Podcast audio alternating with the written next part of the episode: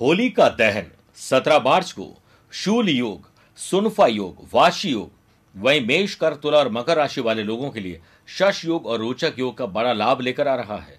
इस दिन होली का दहन शाम को छह बजकर तैयलीस मिनट से लेकर रात को नौ बजकर आठ मिनट तक होली का दहन के लिए शुभ समय है।